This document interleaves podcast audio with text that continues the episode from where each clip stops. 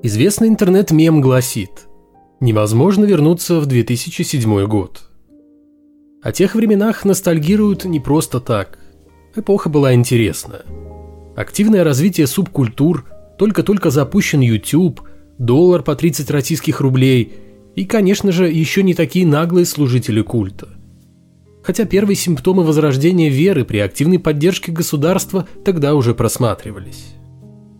В 2007-м функционеры из РПЦ активно развивали свой бизнес на духовности. Как могли, проталкивали в школы предмет основы православной культуры, учебник для которого написал еще не оказавшийся в опале и не лишенный сана протодиакон Андрей Кураев. Были живы многие из ныне почивших ярких представителей православной церкви. Вовсю проповедовал среди мусульман священник Даниил Сысоев, которого через два года застрелит прямо в храме религиозный фанатик – радовал своими высказываниями и оригинальными идеями протерей Всеволод Чаплин, за которым в своей скандальности старался не отставать хамоватый протерей Дмитрий Смирнов. Владимир Михайлович был еще просто митрополитом и в своих духовных заботах разрывался сразу на две области – Смоленскую и Калининградскую. Да, было время. 2007 был продуктивным годом и для безбожия – хотя в России активное развитие атеистических идей было еще впереди. До запуска в Англии атеистической рекламы на городских автобусах, в которой принял участие сам Ричард Докинс, оставалось чуть более года.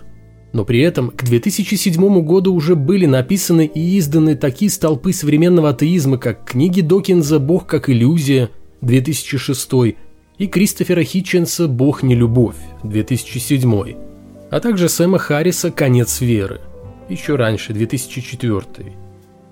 Правда, переводы всех этих трех изданий на русский язык были осуществлены после 2007 года. В 2007 совершенно точно и к тому времени уже достаточно давно функционировал атеистический сайт, пожалуй, крупнейший на тот момент русскоязычный ресурс, посвященный атеизму. В одном из своих видео я рассказывал о том, как пришел к атеизму и запустил собственный сайт – и произошло это как раз в конце 2007 года. Того самого года, когда группа российских ученых написала открытое письмо президенту.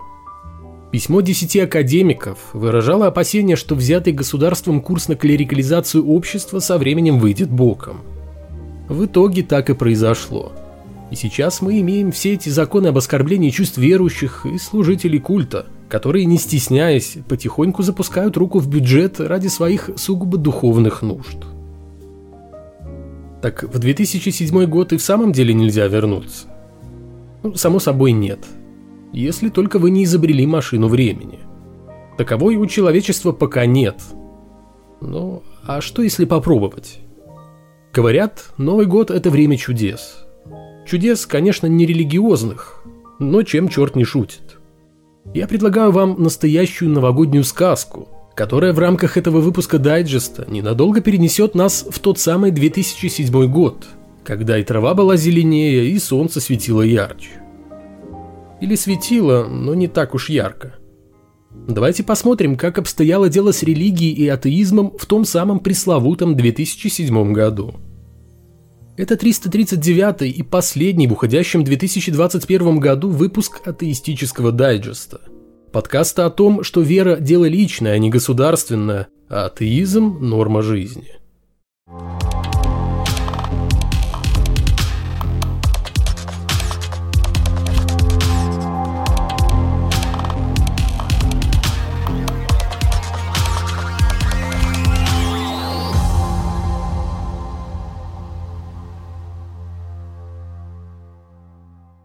В 2007, как, собственно, и сегодня, время от времени случались религиозные чудеса.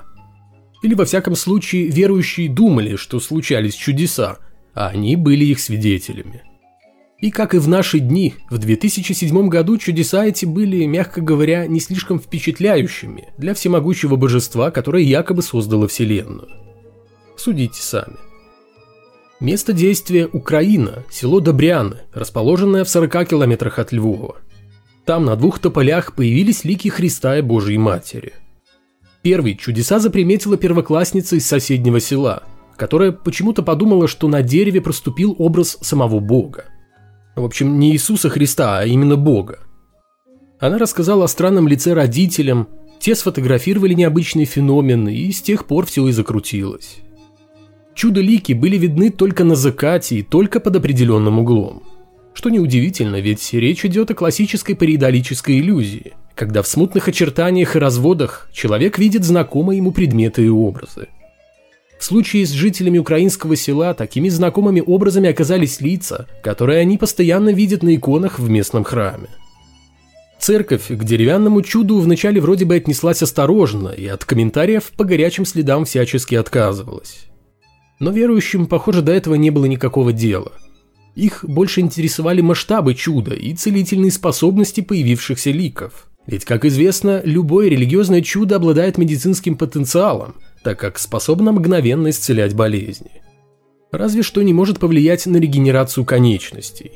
Но это следует отметить общеизвестный принцип работы создателя, который предпочитает творить такие чудеса, которые объяснялись бы вполне естественными причинами. Хотя в прошлом, если верить религиозным мифам, он творил такое, от чего волосы дыбом становились. Говорят, даже мертвых исцелял. Бывало, что сразу несколько за один божественный сеанс. Но это не точно. И не было никакой нужды рисовать свои портреты на пнях и прочих небогоугодных поверхностях. В декабре 2007 года католическая епархия Девенпорта раскошелилась на 37 миллионов долларов. Деньги пошли на покрытие морального ущерба 156 жертвам священников-педофилов. Годом ранее епархия объявила себя банкротом, после того, как стали известны масштабы и подробности похождений ее к тому моменту уже бывших служителей культа. Несколькими месяцами ранее запустить руку в церковную казну решила и епархия Сан-Диего. Причиной тому стали 144 жертвы священников-педофилов. Из-за них религиозная организация стала беднее на 198 миллионов долларов, а в 2009 году епархия объявила себя банкротом. Как оказалось, святые отцы шалуны невероятно дорого обходятся церкви. Вернее, тем верующим, которые все еще жертвуют деньги религиозной организации, тратящие их на то, чтобы заткнуть рты жертвам педофилов в сутанах. В конце 2021 года в России Министерство просвещения озвучило предложение о написании с прописной буквы таких слов, как «патриарх», «бог» и «пасха». Таким образом, власть повышает статус РПЦ и дает знать, что от идеи сделать религию основой государственной идеологии все еще не отказалась. Несмотря на явные профессиональные промахи служителей культа. И вот хотите верьте, хотите нет, но задолго до этого, в том самом 2007 в Беларуси был принят законопроект, предусматривающий внесение изменений в правила орфографии и пунктуации. А именно, написание с большой буквы слова «митрополит». За минувшие годы отношения Белорусской Православной Церкви и светской власти пережили много бурь и штормов. Попы и чиновники то сближались в страстном желании восстановить из пепла духовность на прочном православном фундаменте, то, напротив, отдалялись друг от друга – были какие-то ни к чему особо не обязывающие соглашения с Министерством образования, здравоохранения и так далее. Но реальных подвижек в деле насаждения религии среди по большей части суеверного населения мы, к счастью, так и не увидели. Впрочем, на постсоветском пространстве Беларуси все это время периодически вспоминали о духовности. Вспоминали и обязательно что-нибудь запрещали под предлогом несоответствия запрещаемого православным представлениям о том, как должен быть устроен мир. Именно так в 2007 году в Полоцке отменили музыкальный фестиваль «Рок-кола» «Рок-колесо» в переводе на русский, который к тому моменту уже 17 лет ежегодно проходил на территории Беларуси. Сразу после концерта Полоцкий горосполком постановил запретить фестиваль со следующей формулировкой. Считать нецелесообразным проведение в городе мероприятий типа фестиваля «Рок-кола», чуждых историческому, духовному наследию города Полоцка и православия.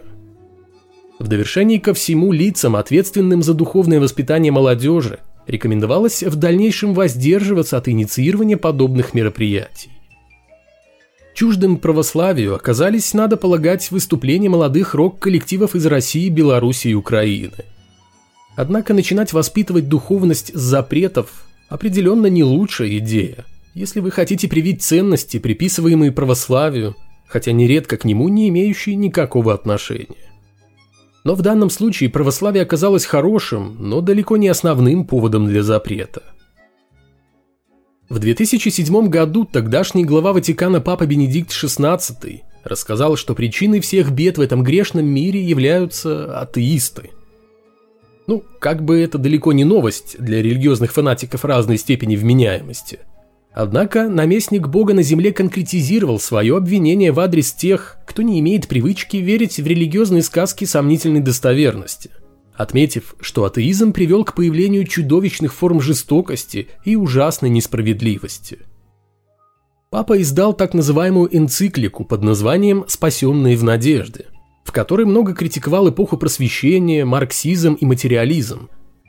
Культ разума, провозглашенный французскими просветителями, по мнению Бенедикта, возвел в абсолют науку, которая для многих стала новым богом, заменив собой бога христианского. Что же касается марксизма, то папа убежден, что принятый Марксом материализм не решение проблем человечества, так как человека невозможно здоровить только извне, создав благоприятные экономические условия. Что ж, похоже на то, что атеизм виноват даже в разорении католических епархий, не говоря уже обо всем остальном. Именно атеизм, а вовсе не предпочитающий маленьких мальчиков похотливые служители культа – те самые служители культа, которых в свое время как мог покрывал так ратовавший за духовность папа Бенедикт. И раз уж речь зашла об атеизме. В 2007-м бестселлером года стала книга голландского протестантского священника Класса Хендрикса «Верю в Бога, которого не существует. Манифест пастора-атеиста». В книге пастор в подробностях описал процесс своего перехода от веры к тому, что можно с натяжкой назвать атеизмом. Хендрикс называл себя верующим атеистом и заявлял, что понимание того, что Бога не существует, в то же время не означает, что необходимо совсем отказываться от слова «Бог». Им можно, например, описывать не некое живое всемогущее существо, а отношения между людьми. При этом, не веря в Бога, Хендрикс продолжал работать священником, и, похоже, ни его самого, ни его паству это обстоятельство нисколько не смущало. Жизненная философия класса Хендрикса действительно выглядит необычной, что дало повод некоторым изданиям сравнить его с вегетарианцем, работающим в лавке мясника. Долю критики пастор получил и от родной протестантской церкви, главный секретарь которой возмутился тем, что Хендрикс относится к религиозным догмам так, словно их в любой момент можно выбросить на помойку за ненадобностью. Однако при этом в религиозной организации заверили, что не будут подвергать своего пастора-безбожника дисциплинарным взысканиям. А за что? Работу он свою выполняет, ответственно рассказывает прихожанам о религии и о Боге, который описан на страницах Библии. А то, что сам не верит, хм, можно подумать, в церкви он один такой – Согласно статистике, в том же 2007 году 42% прихожан протестантской церкви Нидерландов называли себя неверующими, а каждый шестой священник оказался либо агностиком, либо атеистом. В ноябре 2007 года в Пензенской области произошло духовное ЧП. В деревне Пагановка группа людей, около 30 человек, возглавляемых неким Петром Кузнецовым, добровольно ушла в землянку и завалила ход – отказавшись от каких бы то ни было контактов с внешним миром. Свой поступок затворники мотивировали нежеланием признавать паспорта с числом дьявола, а также несогласием с коммерческой деятельностью давно погрязшей в грехах РПЦ. Самозакопались религиозные бунтовщики не просто так. По мнению их лидера, в мае 2008 года должен был наступить конец света. Кузнецова задержали уже спустя несколько дней после начала добровольного затвора – и впоследствии направили на лечение в психиатрическую больницу. Так что сидельцы на какое-то время оказались без духовного наставника. Ситуация усугублялась тем, что вместе со взрослыми под землей были дети, а землянка могла обрушиться в любой момент. Течение более полугода подземная жизнь пензенских затворников, заявлявших, что они и есть настоящая православная церковь, больше напоминала реалити-шоу. Вся страна неотрывно следила за тем, чем же закончится история тех, кого РПЦ почти сразу окрестила сектантами. Однако случай затворников из Пензы на самом деле поднял очень важный вопрос – а кого, собственно, считать сектантами, если последователи Петра Кузнецова мало чем отличаются от обычных православных верующих, убежденных в том, что паспорта содержат число зверя, а идентификационный номер налогоплательщика – это первый шаг на пути порабощения человечества антихристом. Протодиакон Кураев тогда даже признал, что укрывшиеся в пещере не сектанты, а нормальные православные люди. Впрочем, ни официальная РПЦ, ни в унисон подпевавшие ей чиновники, естественно, вину служителей культа в произошедшем не признали. Тогдашний министр юстиции Владимир Устинов даже заявил, что ситуация в деревне Пагановка – это прямой результат многолетнего насаждения атеизма в России. Видимо, как-то узнал про энциклику Папы о вине атеизма во всех грехах человечества. Настоящие православные из РПЦ, боровшиеся с ненастоящими православными из РПЦ, просидели под землей до весны 2008 года. К концу мая затворники выбрались на поверхность. Правда, не все. В ходе затвора скончались две женщины. Одна болевшая онкологией, другая не выдержавшая строгого поста. Обе они были похоронены в пещере. Впрочем, здоровье спасшихся борцов с духовным режимом также оставляло желать лучшего. Лидер раскольничьей общины Виталий Недогон, принявший на себя бразды правления после ухода Петра Кузнецова на психиатрическое лечение, рассказывал, что в пещеру к затворникам спускались президенты России и Беларуси. А когда стало ясно, что назначенный на май конец света явно не состоится, Недогон сообщил, что апокалипсис откладывается, как минимум на 30 лет. Дескать, своим подвигом и молитвами он и его духовные чада отмолили у Бога еще три десятка лет жизни для этого грешного мира. Зачем, правда, не совсем ясно, если наступление апокалипсиса – это уникальная возможность избавиться от земных страданий и отправиться в рай. Затворники из Пензы считали, что укрыться от вездесущей РПЦ можно только под землей. Но, как оказалось, даже там никому не скрыться от носителей истинного Слова Божьего. Чему еще мы были свидетелями в 2007 году? После взрыва метана на шахте «Юбилейная», унесшего жизни 39 человек, в РПЦ молились об избавлении Кузбасса от техногенных катастроф. Были как следует задеты религиозные чувства православных, тогда еще не сильно защищенные светским законом. В марте на всю Россию гремела выставка «Запретное искусство 2006», богохульные экспонаты которой не только поражали своей дерзостью, но и были причиной то и дело повышающегося артериального давления у только-только появившихся тогда православных активистов. В Киеве более 100 тысяч верующих, среди которых оказались местные политики, поклонились привезенной из Санкт-Петербурга голове евангелиста Луки. В Швеции все еще фиксировались отголоски карикатурного скандала 2005 года. В 2007-м Министерство иностранных дел Ирана высказало Швеции свое недовольство по поводу публикации карикатур на пророка Мухаммеда одной из шведских газет. Удивительно, но обошлось без жертв. А вот в набожных Нидерландах на целых 5000 евро оштрафовали пастора, который слишком громко звонил в колокола, чем причинял неудобства бездуховным жителям города Тилбург. Много чего было. Но нам пора заканчивать наше путешествие во времени.